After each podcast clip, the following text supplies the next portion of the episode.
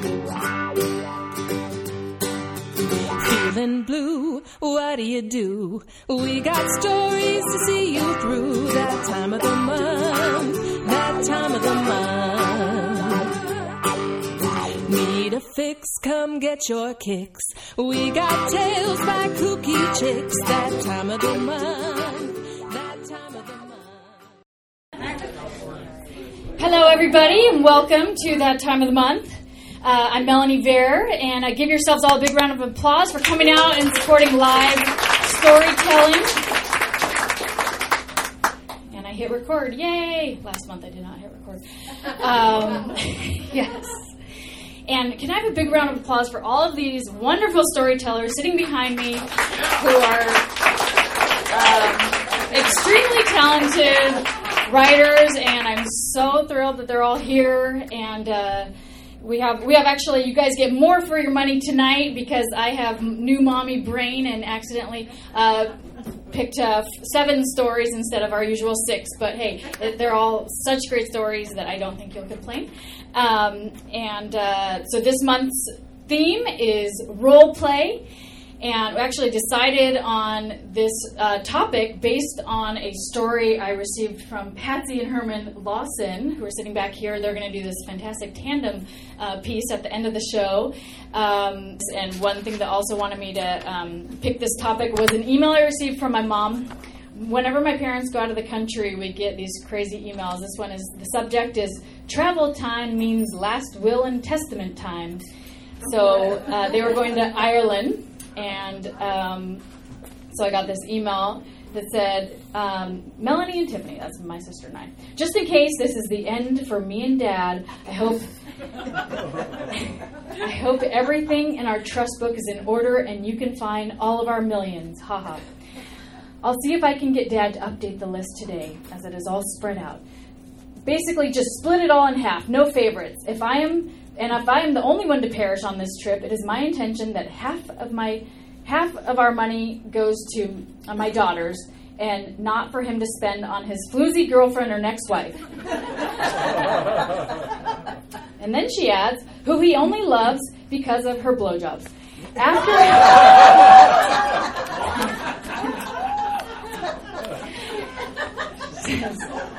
she gets none of my money after I worked my fingers to the bone bone and ruined my posture and even erased my fingerprints. She's a medical transcriber.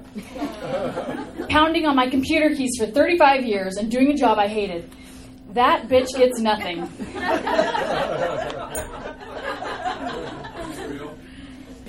Maybe you guys could save this memo for my next big trip just in case I don't die so I don't have to write this each time. Love always, mom slash Suzanne Reno for legal terms. and um, to show you the other talent of my mother's, um, I'm going to bring up uh, Ethlie Ann Vare, who is a very accomplished uh, writer. She's a published writer, she's a successful television writer, and she's a great mother in law. Please welcome to the stage Ethlie Ann Vare.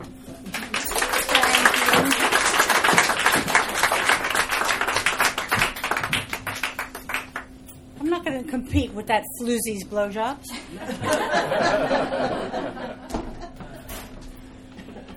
Thanks, Melanie, and welcome. Huh. So, I'm from Los Angeles, and let me tell you two notable features of Beverly Hills High School. First, it has an oil well in the parking lot, a real working oil well. Beverly Hills High School makes more than half a million dollars a year from the oil well in the parking lot. This is one PTA that never has to hold a bake sale. Second, the real life students at Beverly Hills High School look better than the actors who play them on television.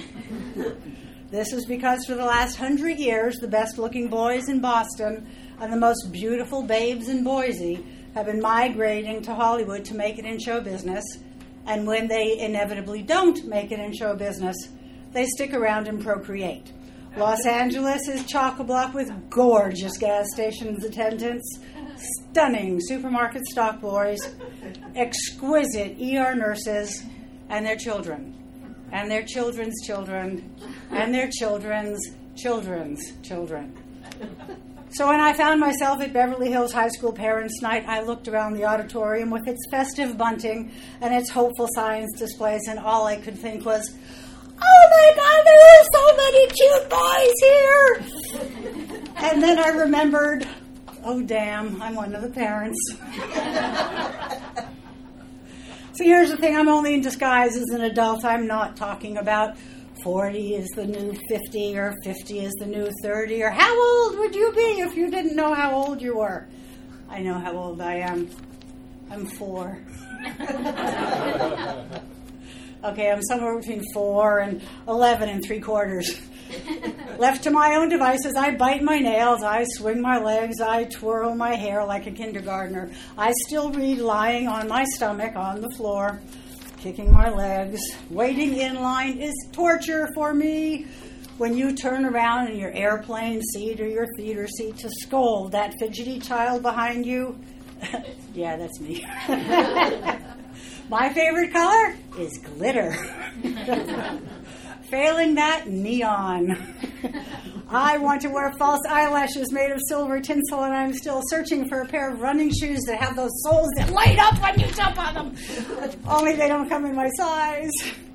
There are Froot Loops in my cupboard, and there is Hawaiian Punch in my refrigerator, and it is not for guests. It's mine. Uh, this is um, this. Uh, hold on. I'm going to show you my favorite scarf in a minute, but first I have to explain to you that I am actually in disguise as a grown up tonight, I have to pay people to put my outfits together for me because when I dress like I want to dress, I end up looking like graffiti. Tonight, I am in disguise as Melanie's mother in law.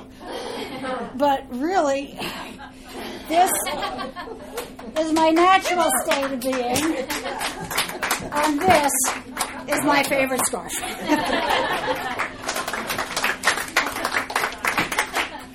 and it's excellent insulation.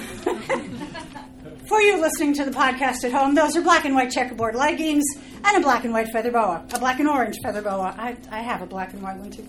Now, see, I have written award winning books about women scientists and inventors. I have written books about pop culture figures and books about addiction and recoveries, and I am a visiting professor at important universities. God bless you. But as far as I'm concerned, I'm only posing as an adult. I still expect you to set up the card table for me, for me and the other kids at Thanksgiving dinner. now, it turns out there's an actual cognitive issue underlying all of this. I am not, as current jargon has it, neuronormative. My prefrontal cortex has a case of arrested development. My brain's executive function is funked up.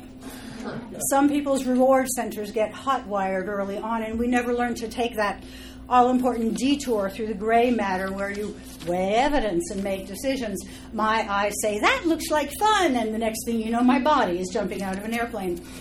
My head never gets a word in edgewise. You're cute. Let's get married. Apparently, in big girl world, there are stages in between those two concepts. Now, there are things I did t- without thinking twice that I'm really happy about. I'm actually glad I jumped out of that airplane, and I'm glad I swam with those sharks. I'm sorry I married that drug dealer. I'm sorry I painted my living room midnight ebony. It turns out that once you go black, you can never go back. Um,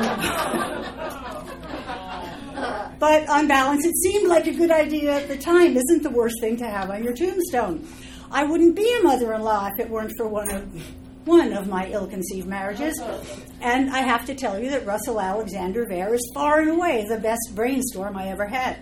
Now, anyone who knows us knows that my son is far and away the more mature of the two of us.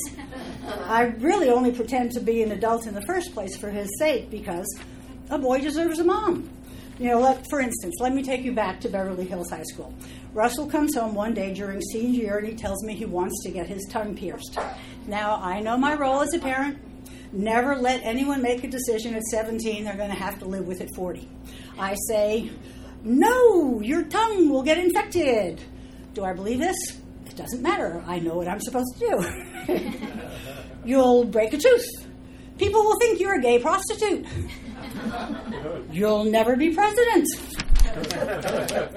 Russell looked somewhat askance at the woman who talked his father into letting him skip class to go backstage at a Metallica concert. Uh, you didn't mind when I dyed my hair blue, he says. Hair grows back, I say. You know, when I turn 18, I won't need your permission, he says. Fine, if you still want to do something that foolish when you're 18, I'll walk you into the parlor and I will pay for it myself. We spend the next nine months posting, opposing arguments on the refrigerator door with magnets.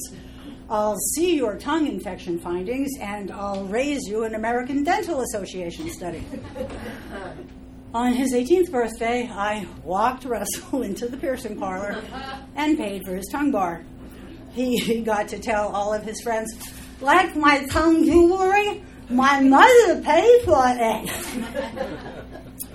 a week later, he dared me to get a tattoo, and without a second thought, I got the chalk outline of a dead body tattooed on my shoulder. Ah, so, what can I tell you? It seemed like a good idea at the time. So, my son knows that I'm just a big kid, but I think he also knows that he can rely on me to be a pretty good make believe adult. My prefrontal cortex may always and forever be at the card table with the rest of the kids, but at least my body and my hands are at the kitchen sink doing the dishes with all you grown ups. Thanks.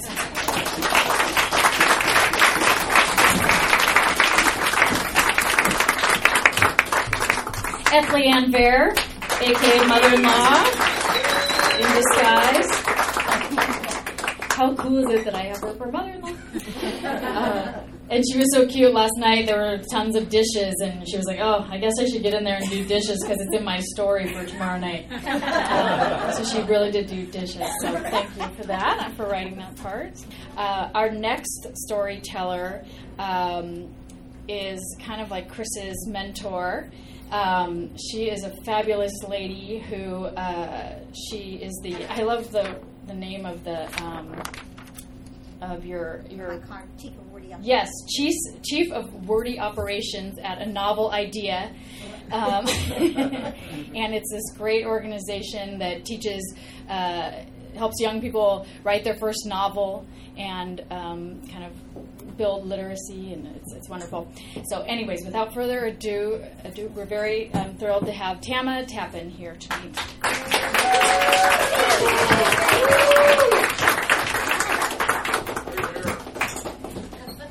Is this up too high? Um, now and go right up to it. Oh. Can you hear? Don't be shy. Yes, ma'am. This is an autobiographical piece named The Evolving Roles of Women Searching for a Hero, One Song at a Time. Ever since I can remember, music has been my constant companion. Every day, melodies fill my head while lyrics dance around me in perfect rhythm. When I was a young girl, I bought 45 records and kept them safely tucked away in my Holly Hobbie record case. Alone in my bedroom, surrounded by hues of pink, I would take one out, remove the paper sleeve, and play my favorite over and over again. Perfect. Life was good until it wasn't. My daddy died. I couldn't believe it. I was numb. Who was I? What was I to do? My daddy was gone. Gradually, I started playing the songs that Daddy loved. Songs by Jack Green, Timmy Euro. Over the years, my melodic friend helped ease the pain as I slowly learned to accept my new role, learning to live without my hero. Later in high school, visions of white lace and promises swirled in my head like wisps of clouds on a bright summer day singing along with Karen Carpenter and imagining my future Prince Charming. The scenario always included a storybook dollhouse, chair faced children, and of course the obligatory dog stretched out in front of the fireplace. At 22 years old, I was living my childhood dream. I was married to a man who thought I was cute as a button. He took me on a European honeymoon, bought me a big old house and a pretty car. Soon those chair faced babies arrived. Two of them, boy and a girl. Perfect. Life was good until it wasn't. The door to my dollhouse blew off. He found someone else. After five short years, here I was, a single mom now. Again, I couldn't believe it. I was numb. Now who am I? What will I do? I wasn't married anymore. Nonetheless, there I stood with my two chair faced babies, needing me now to play the role of both mama and daddy. Oh, yes, not to mention that obligatory dog. Two of them now. Wagging, at, wagging their tails at me, looking at me with trust pooling in their eyes. So off I went to find a job. Unfortunately, I didn't finish college. I didn't get married instead. And I was terrified. Who in the world would want to hire me? I didn't have any skills. But soon I found myself interviewing for a secretarial position. I didn't know anything about being a secretary, just what I saw in the movies. Pretty girls, dressed to the nines, always smiling. Oh, yeah, and take coffee to someone. I could do that. then they asked if I could type. And I replied, Well, yeah. Mr. Johnson, with squinted eyes, looked at me and said, How many words a minute? I sat up a little straighter and said very enthusiastically, A few. he laughed and he said, I like your attitude. When can you start? Fake it till you make it, girl. So each morning I would put on my big girl panties, pop into, hop into the car, pop into the cassette player, Gloria Gaynor's song, I Will Survive. I sang it as loud as I could every morning. Did you think I would crumble? Did you think I would lay down and die? Oh, no, no. I will survive. I played that song at full volume over and over and over again until I could convinced myself I could do this, and I did. Gradually working my way up to the video marketing department. Stop it, Tama. I had learned that my attitude was useful, not to mention my gift of gab. A few years later, I was offered an opportunity to start a business in the music industry. A jingle company. Oh my God, a jingle company. Music. I loved music. I didn't know the first thing about the business, but I knew how to sell a concept and that people liked me. A business was born. Located in the heart of Music Row, my partner and I produced jingles for ad agencies located from one end of this country to the other. I brought the business in the front door. He wrote, produced them, and sent them out the back. Magic. Fast forward to 1993, and that partner became my husband. Uh, at our wedding, Louis Armstrong sang, What a Wonderful World. And I walked down the aisle to Jimmy Durante belting out, Make Someone Happy. Music surrounded me. Here I was, 39 years old, and once again married. Legitimate, I thought. Good. For 20 years, I sold my husband's talents. And one day I decided to retire my high heels and take care of some unfinished business. At nearly 50 years old, I went back to college.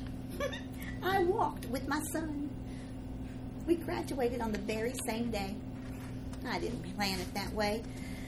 But oh my gosh, what an enchanted afternoon. Afterwards, my daughter threw us a party like no other. It was.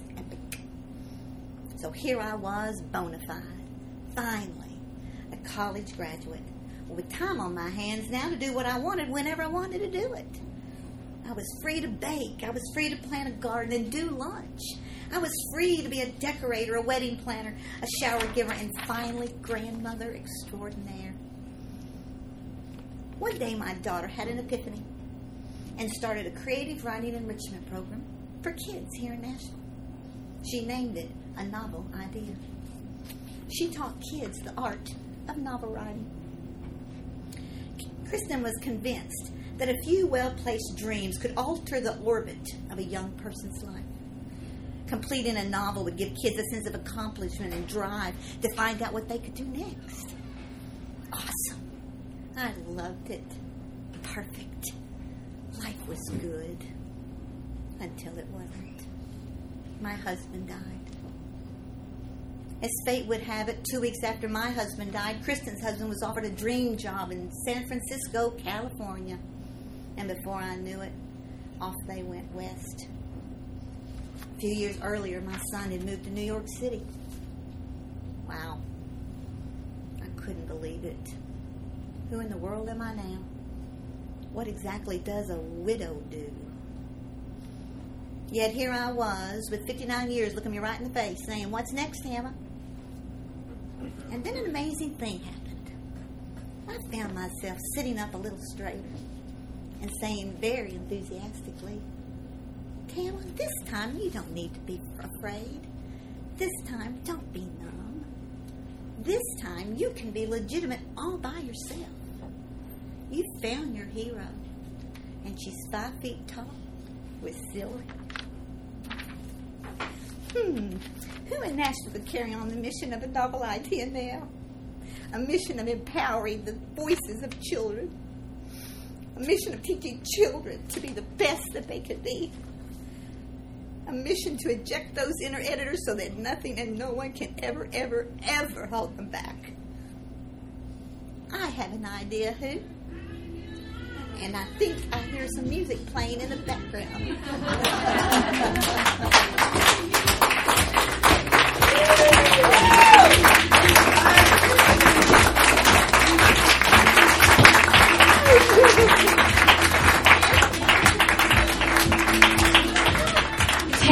Tappan. Big round of applause. Oh, that was amazing. You're now my mentor too.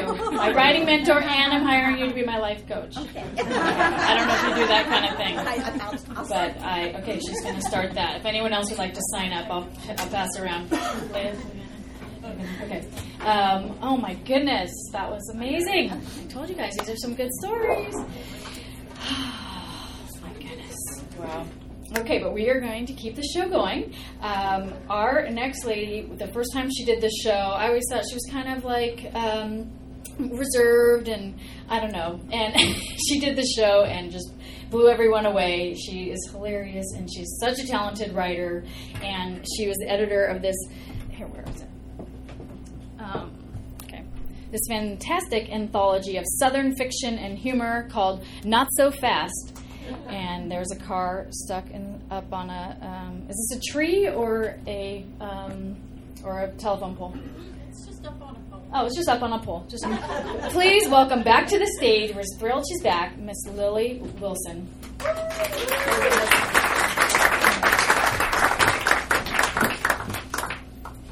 How many of y'all grew up going to church? Anybody go more than once a week? More than three times a week? Still in therapy. Okay, then you know the culture that this story takes place in. And those of you who did not grow up going to church, imagine a culture where everybody goes at least twice a week, some more, unless they're hospitalized. So that's where it happens. Okay. To paraphrase Shakespeare, some are born to roles, some achieve roles, and some back into them like a drunken chimpanzee with the keys to a Hummer. I'll let you all determine which one of those happens in this story. One snowy evening, I sat in a Mustang in the church parking lot with my friend Kay and others, listening to Cat Stevens and smoking pot during the moments between handbell choir and the snack supper for the youth group. Somehow, we misplaced a small bag of marijuana. There was much tossing about of coats, general confusion, and a growing eagerness to go eat. By and by, the missing bag became less important than food. And off we went thinking it would turn up later. During the evening devotional, we learned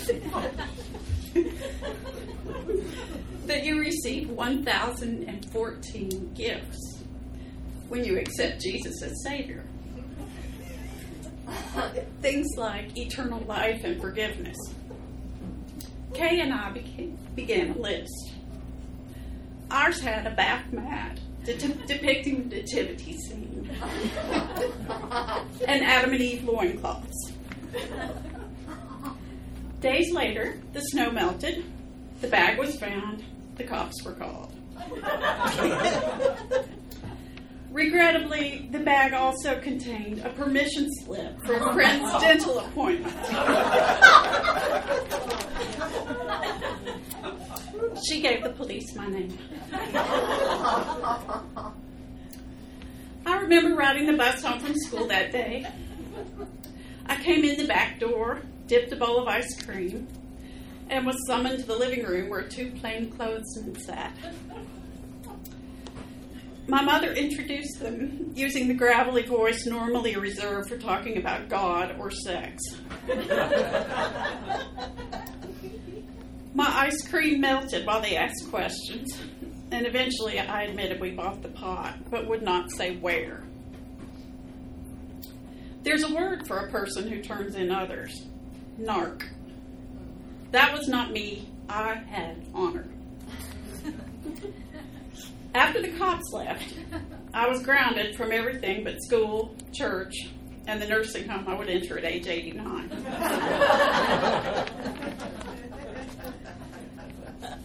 My father yelled with flecks of spit flying. you will tell me where you got that dope. I know you're protecting your friends. They're not your friends. They would shit on you. It's all part of the stupid, phony drug subculture. I'd never heard him say shit before. Had I caused that? The police informed the pastor of the church that yes, this was marijuana in their parking lot, traced to a young lady in their youth group. Me. At the deacons' meeting, the minister raised the alarm. Drugs, pushers, needles, addicts. A shy, skinny adolescent menace in our midst. The deacons were a somber lot, but they rose to the challenge. Those 12 set to spreading the news with a speed and zeal that put flames up the sides of their Bibles. Jesus would have been high fiving his own 12 if they'd been so thorough and efficient.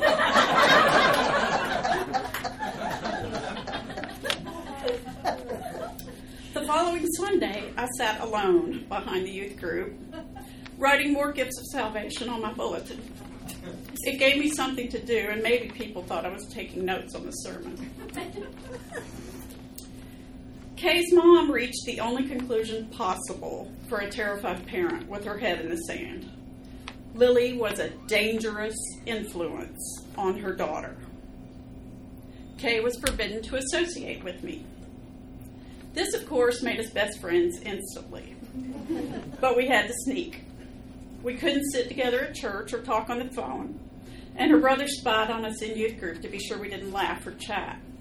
I was the bad kid, and she was the good girl who had to be protected from me. The rest of the youth group iced me out. I was a pretty terrifying 14 year old. Nobody wondered who might have been enjoying that bag of pot with me.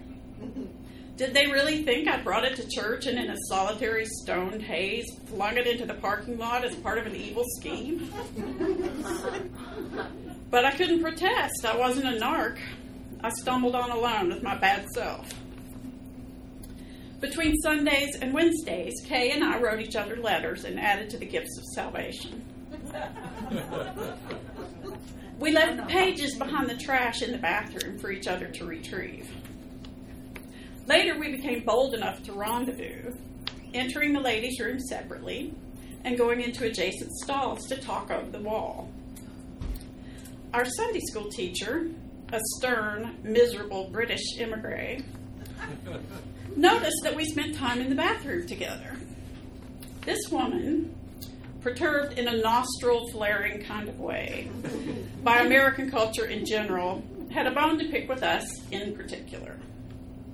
We'd been disrupting her Sunday school class, whispering, giggling, asking impertinent questions. She put out the word that we were fooling about together in the bathroom. She planted this seed with other teachers and directly with Kate's mom.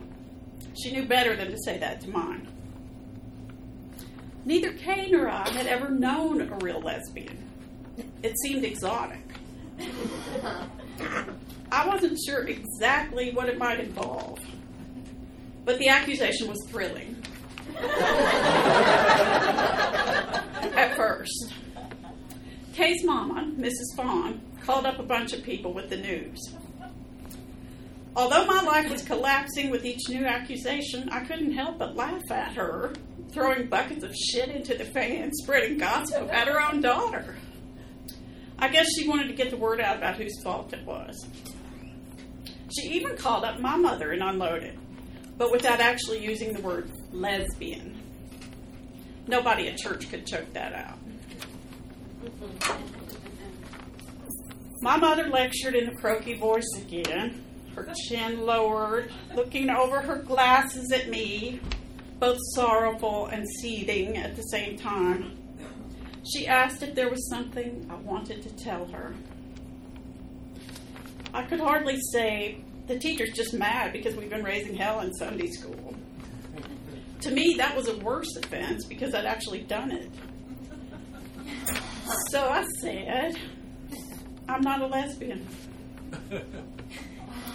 well, something has caused this gossip, she said.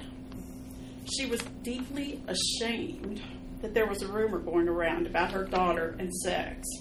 Any kind of sex. My father's face went deep maroon and he bellowed and roared and swore he'd sue Kay's mama for libel, slander, and defamation. All the years in Sunday school helped me identify what was now happening in my home. It was Armageddon. Still, it was good to be accused of something that required two people. So it wouldn't all be on me. Kay and I were in trouble together now. Yet somehow it spun into a web of drugs, lesbianism, and brimstone that was my fault. Half the church was now on ladies' room watch, so we could no longer talk there. The following fall, Kay skipped school with her boyfriend and his sister. The three of them took some LSD and were hanging out at Kay's house while her parents were at work. I was neither invited nor told about this plan. I was conjugating verbs in Spanish class. And no, that's not a euphemism. While Kay and her boyfriend frolicked naked in the bed of her childhood, posters of the Lorax and Jimi Hendrix looking on.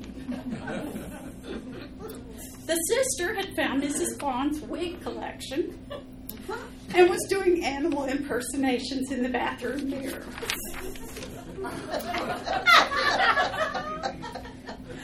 she was pretending to be a hedgehog when Mrs. Fawn came busting through the kitchen door. When I heard about it later, I was delighted. Finally, I wasn't the only bad kid. Kay's mom didn't see it that way. This too was somehow caused by my evil influence. I was mad. I hadn't even been invited to the mess I made. One Sunday, not too long after, as I returned a note under the pew to Kay, the youth director motioned for me to follow her. I wadded up the note and stuffed it in my mouth as I walked. In the foyer, she held out her hand in front of my mouth. I chomped the note a few times and spit it out. She unfolded the soggy paper and read Number 314 Moses in the bulrush's baby cradle.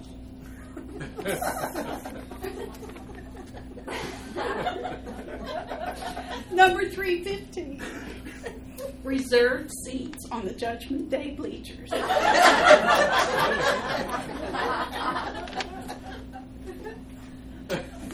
I am so disappointed, she said. By that time, I knew how it was going to go.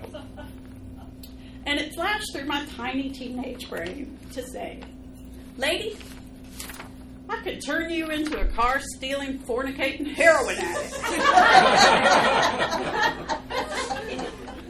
I did not say it though. Instead, I replied, Don't worry. There's over 1,000 gifts of salvation. You're bound to like some of them. Her face said, Not likely. From a distance of years, I can see how frightened those adults were. The world was changing. Their whole way of life was threatened. Each night they heard Walter Cronkite on the news talk about hippies, protests, riots, free love. People defying conventions that they either held dear or had bled from the soul trying to hold dear. There might be crazy people in California, but this would not happen in the Bible Belt. They were scared. And it was easier to point at the bad kid than it was to admit that the ground was rumbling under their feet. A lot has changed, thank God. But I'm pretty sure I've still got those same powers to influence people. I should have warned y'all before you listened to me.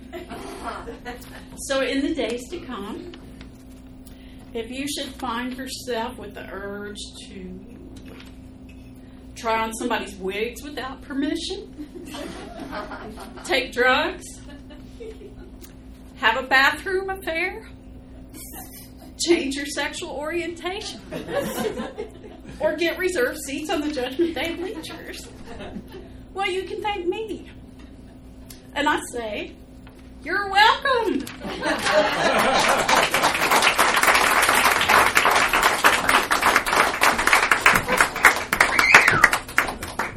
The very exotic Lily Wilson. Give her a big round of applause.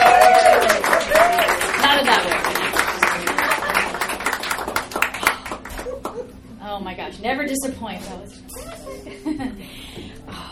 At this point in the show, I want to bring out, bring onto the stage our token man. There is Bob Clark has a long history with this show. He his goal in life, um, well, his his recent goal has been to be the token man at that time of the month.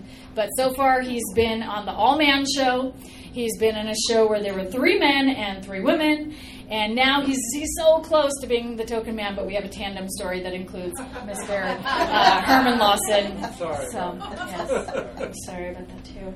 But he, in, in my in my eyes, he is the token man. Um, so please welcome Mr. Bob Clark.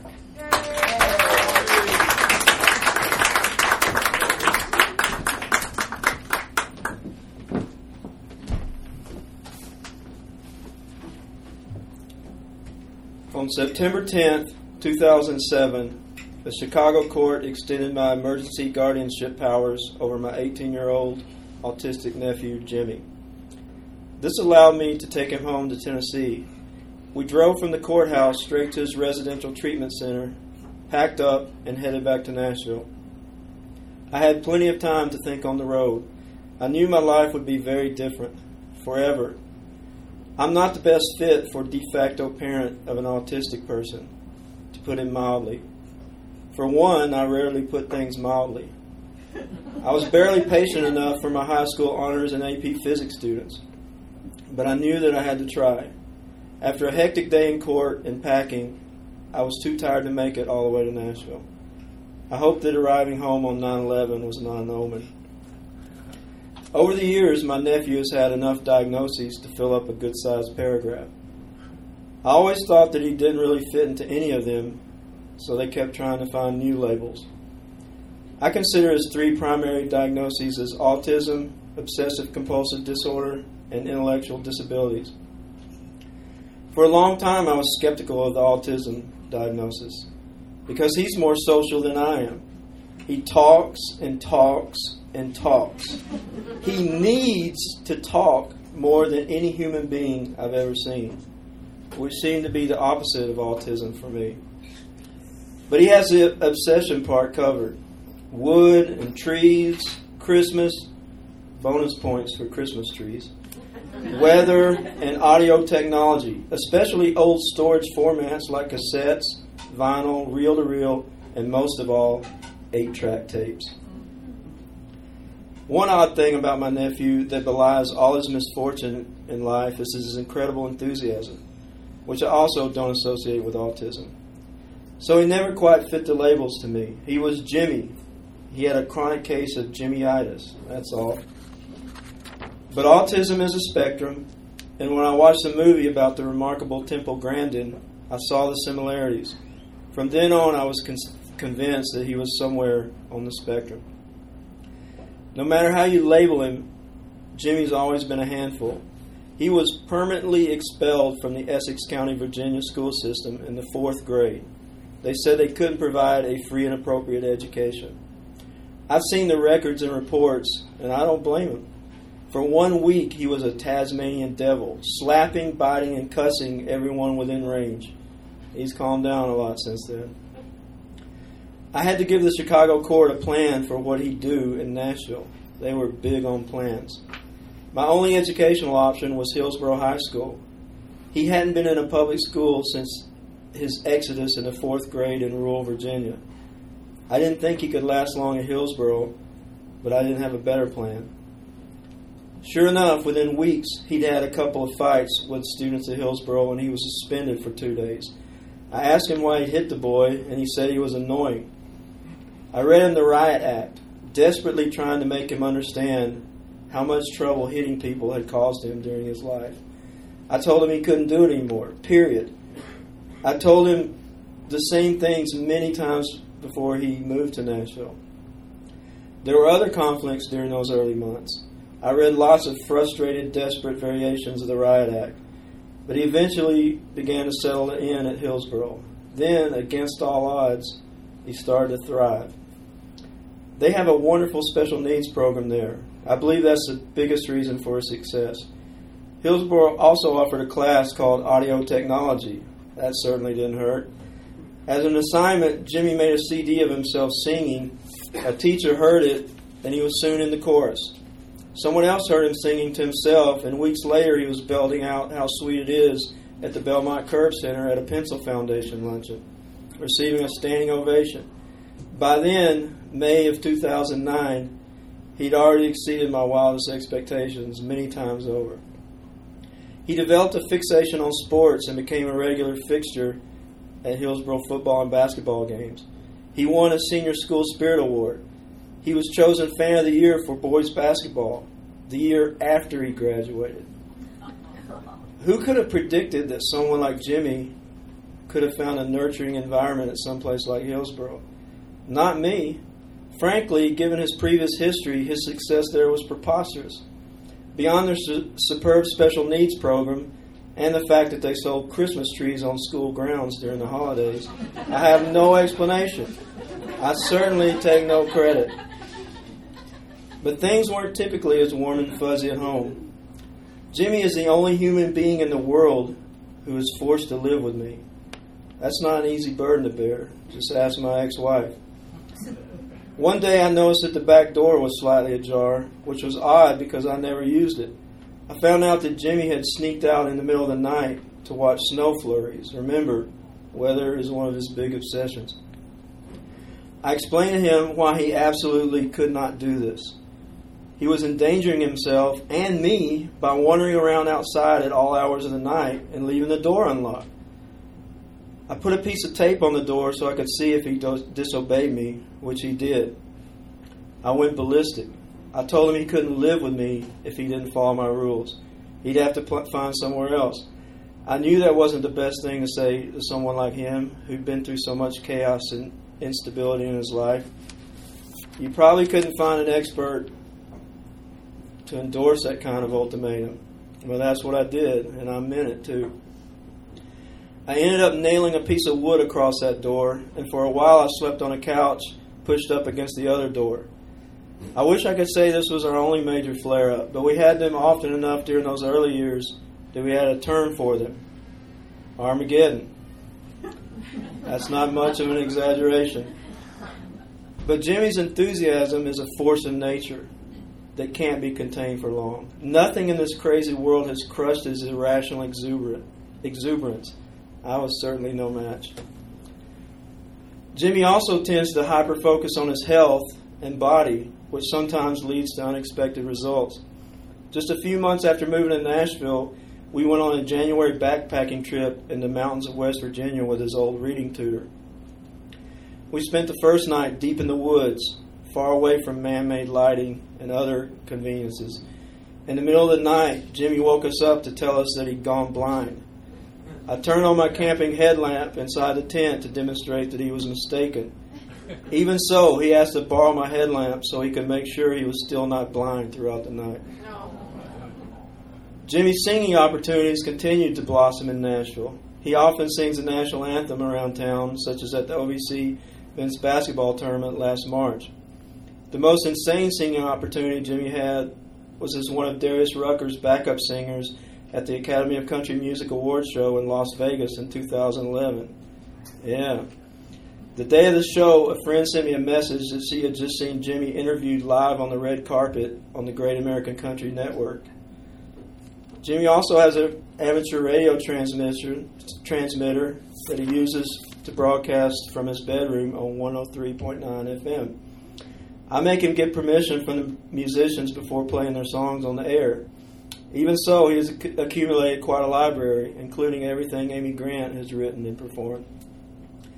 As you can see, in many ways, Jimmy has led a charmed life in Nashville. He just keeps walking into opportunities that I have nothing to do with such as when a shortwave radio station broadcasts a recording of him singing into China, India, and other parts of Asia.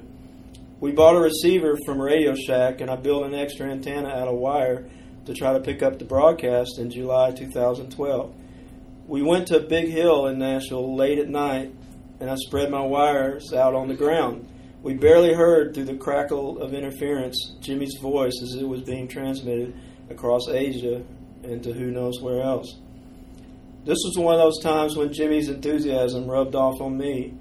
As I listened to my nephew, hardly discernible above the static, I wonder how many others were listening at that same time and what effect he was having on them. Given their success in previous, previous uh, sorry, given their success in recent years, perhaps it was inevitable that Jimmy became fixated on Vanderbilt football this year notwithstanding, of course. he sometimes monitors Twitter feeds late into the night for the latest recruiting rumors. By midsummer, his excitement for the upcoming season can't be contained. I tell him I don't really want to talk about football in July. I'm perfectly happy to wait until the week of the first game. Sometimes I have to tell him again, not so politely. I hate to admit that we once had an Armageddon level argument over when we could start talking about football. but somehow we've made it work. Like his success at Hillsboro and Nashville and so many other things in Jimmy's life, it defies any conventional explanation. Still, I was recently reminded of the challenge of someone like me taking care of someone like Jimmy. Just this past week, in fact. I took him to the Vanderbilt emergency room last Sunday with a 103.4 degree temperature. He was diagnosed with the flu and a trace of pneumonia, and he had a bad reaction to the antibiotic they prescribed. Unfortunately, it was a perfect storm. For a couple of days last week, no one, and I mean no one, could convince him that he didn't have Ebola. I'll spare you the gory details, but last week was every bit as challenging as the time I nailed the back door shut, maybe even more so. Yet, if I add up all our experiences and tally the books, I think Jimmy has given me more than I've given him in our partnership. I really do.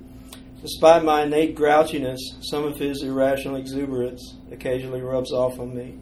Jimmyitis is contagious, and even those of us with the strongest resistance are susceptible. He can lift me up in ways that he'll never understand, even if I don't feel like talking about Vanderbilt football in July.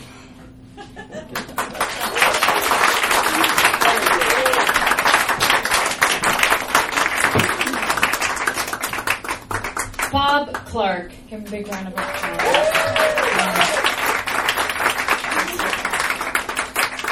Did I mention that this month's stories were particular, particular, you know, very moving? I cannot. Anyways, uh, on that note, we're going to keep the show rolling. Um, this next lady, I am thrilled she's here because she is the. Am I going in the right order? Yes, because she is the mother of three, including uh, twins of uh, who are 10 months old. And she had to have like an army of people come to her house today just so she could be here with us. So give her a big round of applause before she even comes to the stage just for being here. Um, and how old's your other child? Five? Five, five. oh my goodness i can't even imagine. I have one. Um, so anyways i am thrilled that she is here she's also a guidance counselor at a high school so she has got a lot of kids to deal with here um, but we're thrilled she's here tonight. So please welcome to the stage for the first time, Kristen Cherry.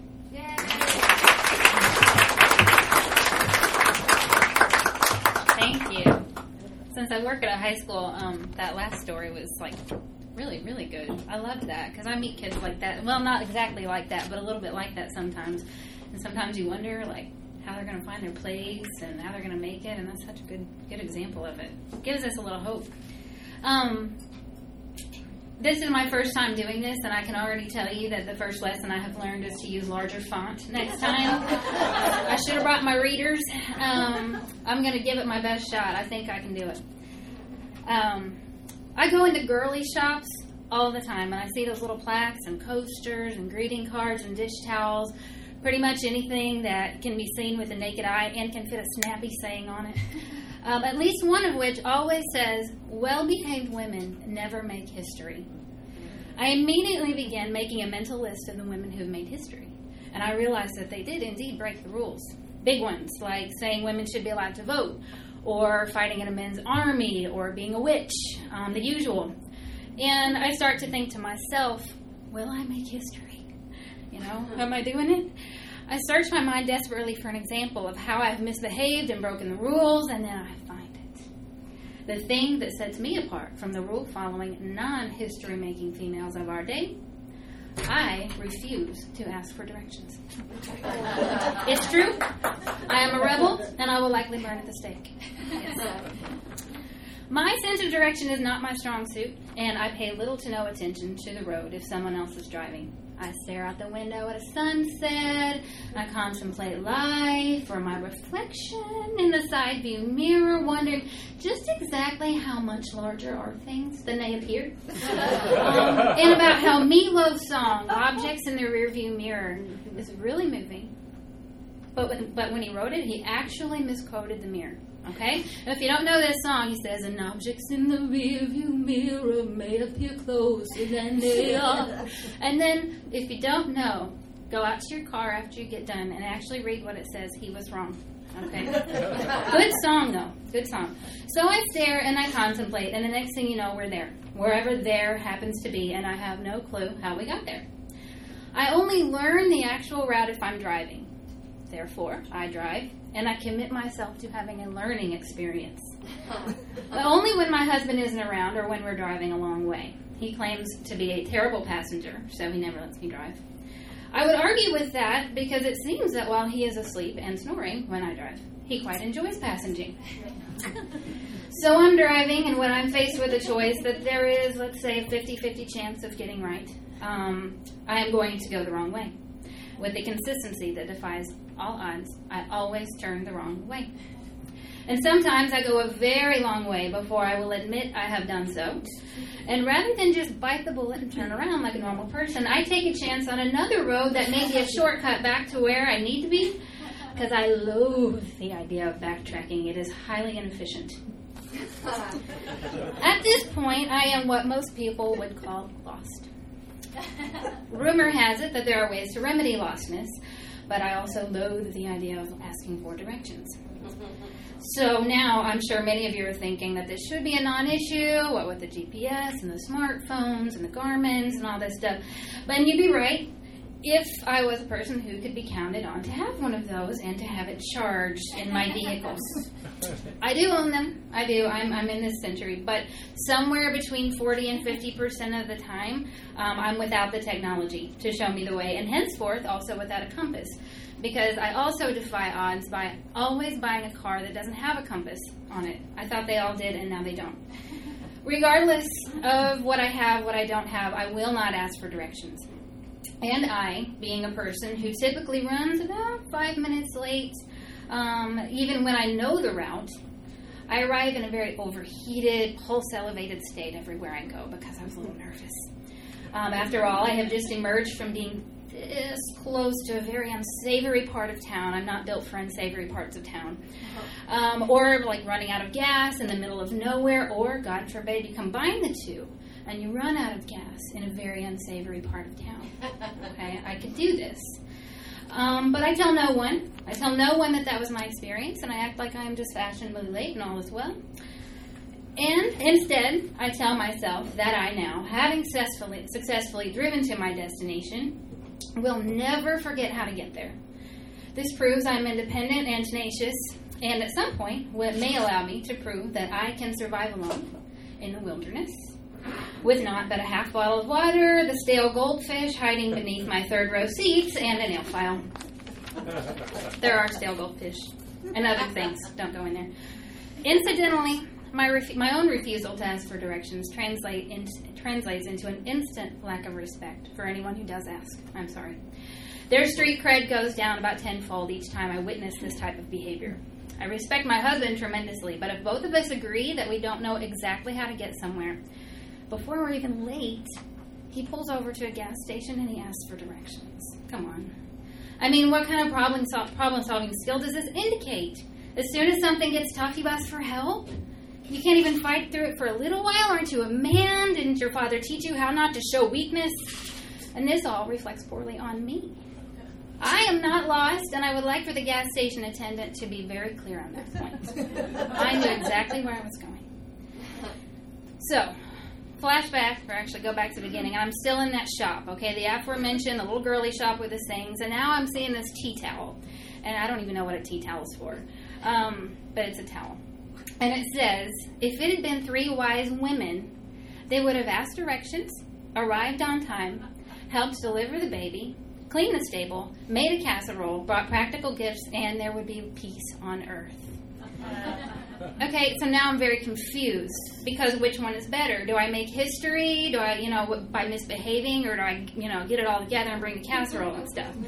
Should I break out of the well-behaved female mold, join the ranks of the true history makers, and continue my quest for enlightenment by boldly finding my own way from point A to point B?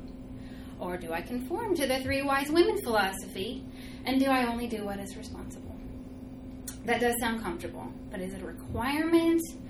Could I continue my rebellion, venturing to parts unknown, bypassing chance after chance to learn the most direct way to my destination? Could I never ask for directions when I feel lost, even if the idea makes other people cringe with paralyzing anxiety? Let them cringe, I say. I'll be just sitting over here in the driver's seat, sweating and making history.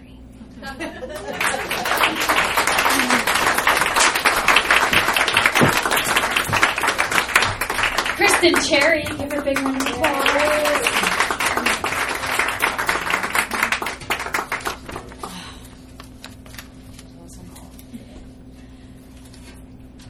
Um, okay, we're going to keep it going because I know it's kind of a long night.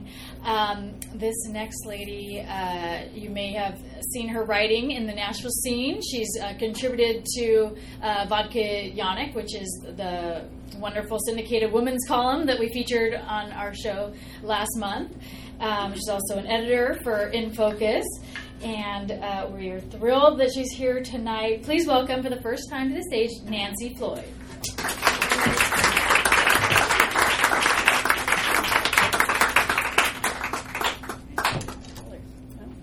Thank you.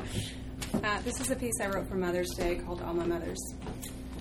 I didn't have a mother growing up, I had five. The last time I saw my mom, I was seven. It was a Monday in April, the first official day of spring break, and my brother, sister, and I were spending the day at our Aunt Rita's house while my parents worked. A day of babysitting turned into an overnight, and my mom rushed in on her lunch break to drop off clothes for us. She remembered my brother's Alf duffel bag, very important, and my sister's hug a pillow, as she called it. She ate peas off my plate while Rita's back was turned. Our conversation and our goodbye were insignificant and unmemorable, as they often are when you don't realize they'll be your last. That night, while my brother, sister, and I slept safely on Rita's pull out sofa, across town, our family home caught fire. Our parents never made it out. Tuesday morning found me an orphan, a little girl without a daddy, a daughter without a mother. In the immediate aftermath of my parents' death, I longed for my mom. I missed the function of her, the role that she played in my life. When I got violently ill from the shock, I wanted her to bring me flat 7 Up. When I woke up with recurring nightmares, tangled in sheets, and panting for breath, I wanted her to soothe me back to sleep. And when I needed to buy a dress for a funeral, it was her hand that I longed to hold as we trudged through department stores. I just wanted my mom. It's a feeling that hasn't waned much in the past 26 years. Fortunately, I wasn't alone in those moments. There was an army of women surrounding me, taking care of my needs. My grandparents, being the poster children for Irish Catholic immigrants in the mid 20th century, had 12 kids six boys and six girls, so there was no shortage of family to care for us. My mom's five sisters didn't even take a moment's pause before jumping in and performing her duties.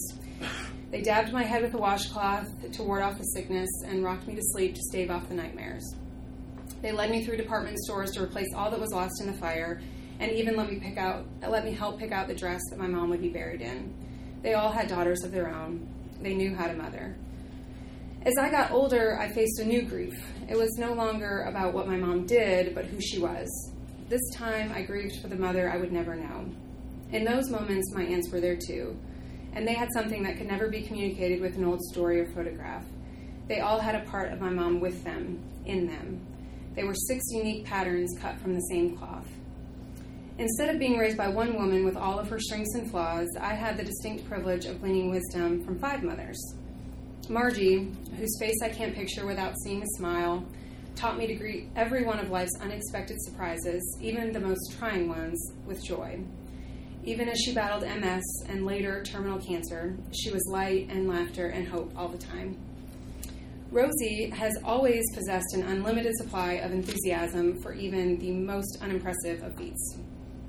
When I started a Teenage Mutant Ninja Turtles club, as you do when you're nine in 1990, she volunteered to make the colored face masks.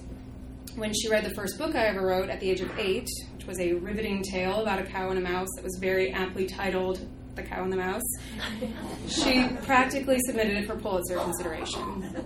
And when I decided to try my hand at writing for real, she read everything I wrote and piled on endless praise, even when I definitely didn't deserve it.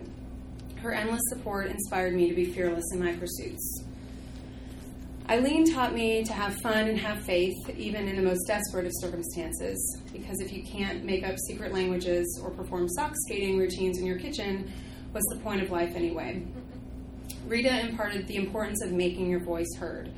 Now, as the youngest of the 12 kids, this was often a literal directive, as being the loudest is the only way to get anyone's attention in our family. But she also demonstrated the importance of letting people know how you feel. Life's too short to let things go unsaid. And then there was Teresa, my mom's closest confidant and our legal guardian. Teresa is, without question, the craziest lady I've ever met, and also one of the most loving. She got her wardrobe at like solely at kiosks in the mall, and her home decor from trash cans and garage sales. We had half of a boat. Uh, picture this with me. We had half of a boat positioned to look as though it was sinking into our front yard, um, which was like kind of a landmark in our town, and a tuxedo clad skeleton in an old fashioned barber chair in the middle of our living room. She had a you'll live approach to injuries and a who the hell cares response to boy woes. Through the most unconventional of methods, she taught me to be a strong and confident woman, content with who I am and unconcerned with other people's opinions. I miss my mom every day, but I'm so grateful for all the women I've been able to learn from along the way. And this is a tribute to all the moms out there, biological or otherwise, who help scared little girls become brave women.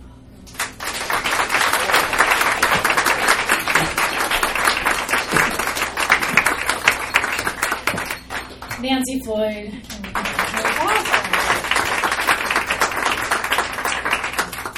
Love your aunts. Oh, so wonderful. Oh, Okay, and we've come to that time in the show uh, with our, our final story. How are you guys doing? Everyone doing all right out there? Um, God, these stories have just really blown me away tonight. How about you, Emily? Yeah, I, I got choked up. I know. I know. What? And, and you. Okay. Well, this next story is what um, uh, inspired this whole topic, and they never disappoint. They are an extremely talented um, storytelling duo and individually. Um, we are so thrilled to have you guys back and telling this fantastic story that was very inspiring to me when I heard you read it live. And uh, please welcome Patsy Hadfield Lawson and Herman Lawson. Okay, just do it this way. Okay. All right, which side? We can't ever make decisions. All right, okay? Good. You're good there? Is that- that'll work. Okay. The year was 1971. The place was an eastern Kentucky coal mining town in Harlan County. Herman and I found ourselves in this foreign coal mining environment because Herman was taking his first college teaching job at Southeast Community College following graduate school. We were accustomed to mountains and mountain lifestyles, but not coal mining. At the time, I did not want a career because Mama said the most important job for a woman was to be an educated mother for her children. That year, there were several new faculty members and faculty wives. All of us trying to fit in and adapt the best way we could to this foreign environment. One wife in particular stood out Inta Carpenter. She was the dynamic wife of the new Eng- of a new English professor from Indiana University and ready to find her way with her two young children as a back to basic hippie mother complete with natural childbirth, breastfeeding, organic foods, and weekly pot smoking. One day, INTA invited several of the professor wives and female college employees to a consciousness raising group. I never heard of this movement, but I was eager to join anything that would put me in contact with other women. INTA's background appealed to me, and I was the first to sign up. We decided to meet weekly at each other's homes without husbands and to talk about women topics. Herman was also trying to find friends and fit in at the college. He was happy that I was connected to a group of other women. I was a math professor at the college. My friends were Bruce Carpenter, Inta's husband, Dave Patton, a hippie philosophy professor, and the Van Cleve brothers, hippie counselors. You see, I had a choice of three groups that I could join. I could join the traditional folks, or the martini crowd, or the hippies. Of course, I chose the hippies. Perhaps it was because of their back to the earth movement that was that was closest to my farm background. I was happy Patsy was connecting to Inta and the other women, but was somewhat suspicious about what was going on over there. At our first meeting, the rules were established no men allowed, and no discussion of our topics with our husbands. Weekly meetings, no kids or husbands talk. No arguing or debating. Instead, asking questions to clarify what we didn't understand. The focus would be on politics, our bodies, work, religion. Most of these I classified as men topics. With us listening to each other in an open, non critical way, raising questions, respecting each other, and no sharing with our husbands about the topics or conversation. Together, we would all try to understand what feminism was. Most of us were imports to Harlan County. The topics were tough and quite unsettling for all of us. It shook my imagined world to the core. I came home deep in thought and sworn to secrecy by our rules. I came home with questions I didn't even know I had and few answers. This was the first time I had ever questioned my assumptions about myself as a female. My life plan was to work at some random job till we had kids and then spend the rest of my life raising them. Mama believed you could not be an effective mother and have a job. INTA challenged this assumption to the core, leaving me with more questions than answers. Patsy became quieter and also more boldly assertive during this time. While she did not directly reveal what was discussed at the group, I had little trouble guessing what was going on. Though she had only housework and some volunteer work, she all of a sudden wanted me to do more housework. I felt myself stressed with my first job and felt this request was unfair. We argued fiercely, but I caved and helped. then, when I did the work, it was all wrong for her. Not only was I supposed to do the work, I was supposed to do it her way. Wow, was I pissed off then? she wanted out of the house more. She demanded more time with me and more sex from me. Our first son arrived, and Pat wanted to take a new opening at the college. Coming from a traditionalist viewpoint, I insisted she not take the job and tend to our son instead. During the two years that our consciousness raising group met, I had been gradually transforming myself into a person who looked like a feminist. My first and most important, difficult decision was to throw away my bra. INTA said bras were designed to accentuate the breast in order to attract men, and this action ultimately transformed women into sex objects. She said women needed to be accepted as they were rather than as sex objects. Giving up my bra was so difficult for me because I associated it with being a modern woman in contrast to my hillbilly mother. My hillbilly mother had never worn a bra because she said it choked her. I had finally learned my true bra size, had purchased a couple of bras, and was glad to fit in with other women. Now I was being asked to throw it away. In all honesty, I struggled with almost all the feminist view of women because it didn't fit with what I was I had come to accept as a modern woman. In my eyes, INTA was calling for an old fashioned image of a woman, mountain women in particular.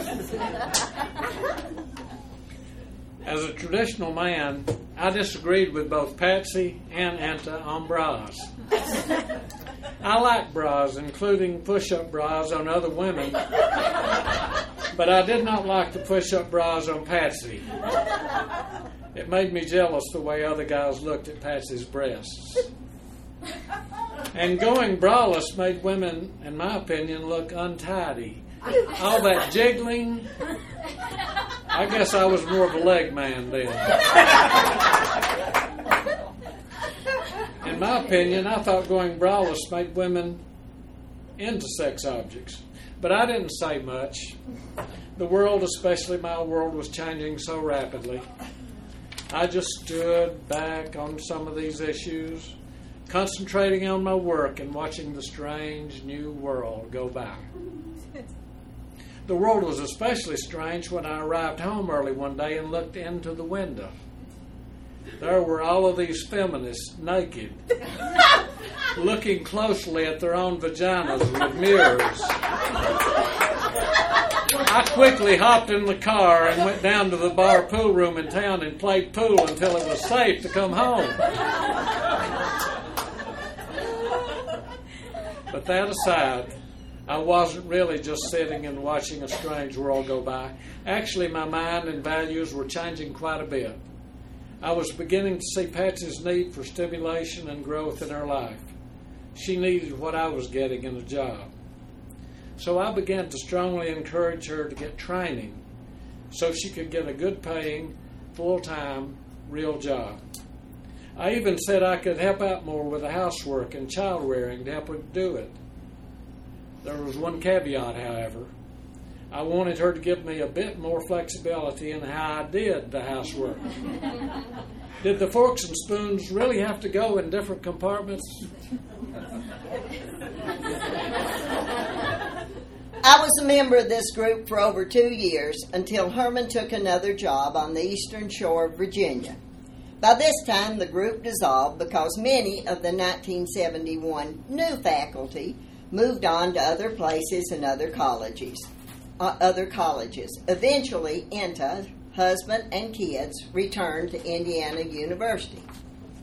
After we left Southeast Community College, we ended up on the coast of Virginia. Feminism was beginning to decline, and I found myself thrust into a social world of military wives. Another major adjustment for me.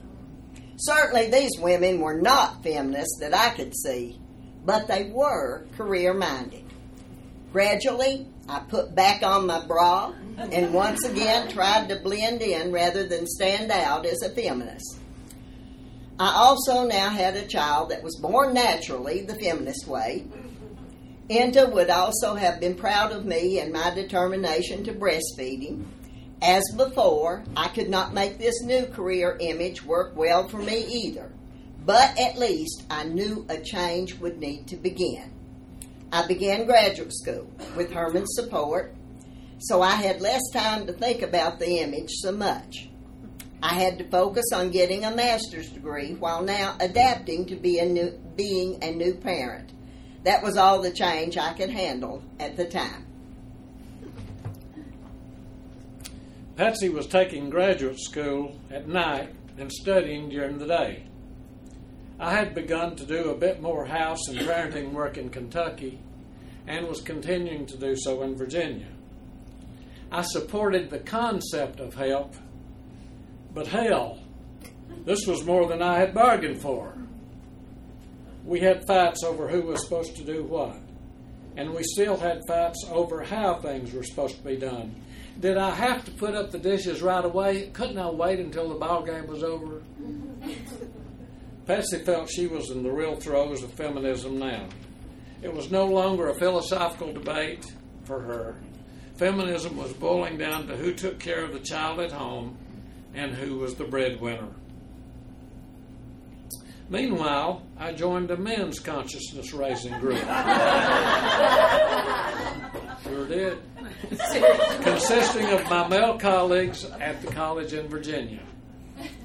While men were beginning to acknowledge that women needed change, men also needed change in order to fit the change that women were experiencing. Got that? They needed to take a new look at masculinity while not throwing away the concept.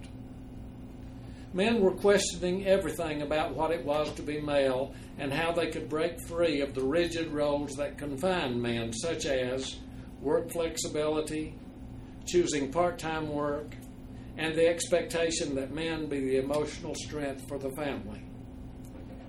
We hated society's norm that men were always expected to hold things together by not showing their feelings. It also seemed that in accommodating women, we were giving up some of our inner confidence and strength.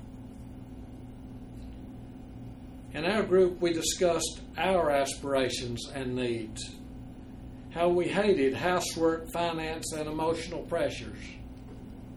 We also discussed the need to be emotionally vulnerable and getting sexual needs met while our wives pursued school and careers.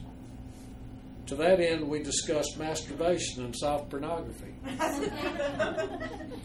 During the second year of my consciousness raising group, we read the book Iron John.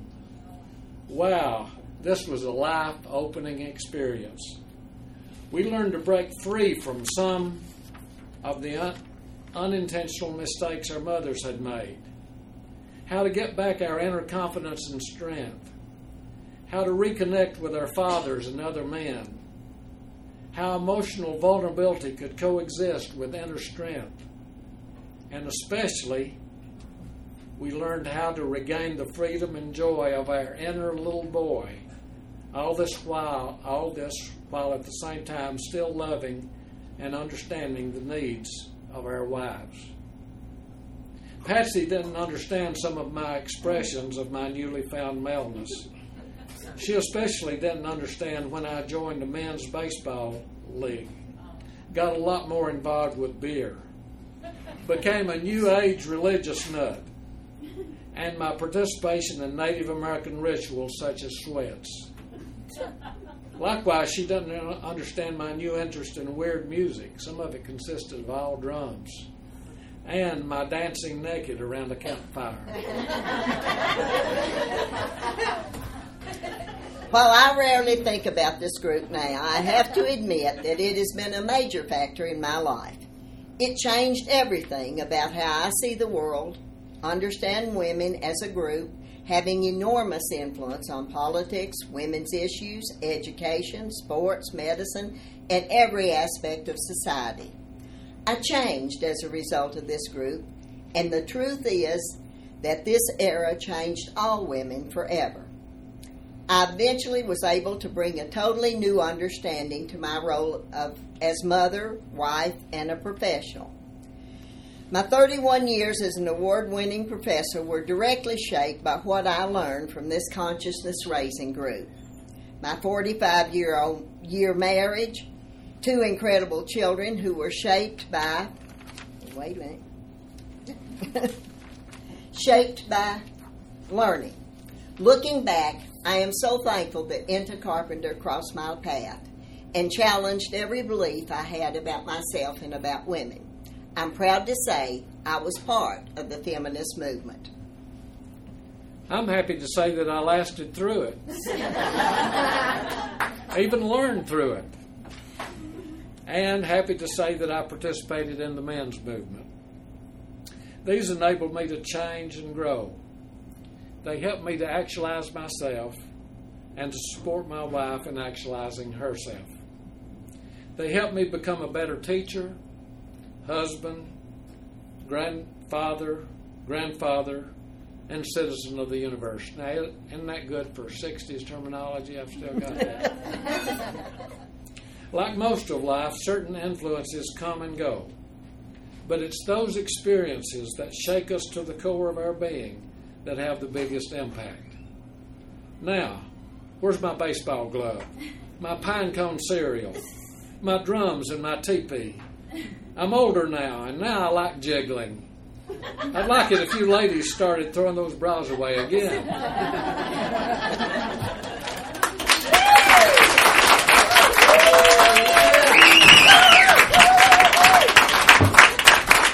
The one and only Herman and Patsy Lawson. Yeah. We start these groups back up? Are you and Emily? Oh, yeah. My husband, I signed him up for your group already. Okay. We got a pat. We're signing around. How's he going to be about dancing around the He'd, he'd probably be up for it. He's just his mother, you know. So. a big round of applause for all of these amazing writers for sharing their stories. A very, very moving show um, tonight. Thank you so much, and thank you all for coming out. Please come back and join us again on November 16th.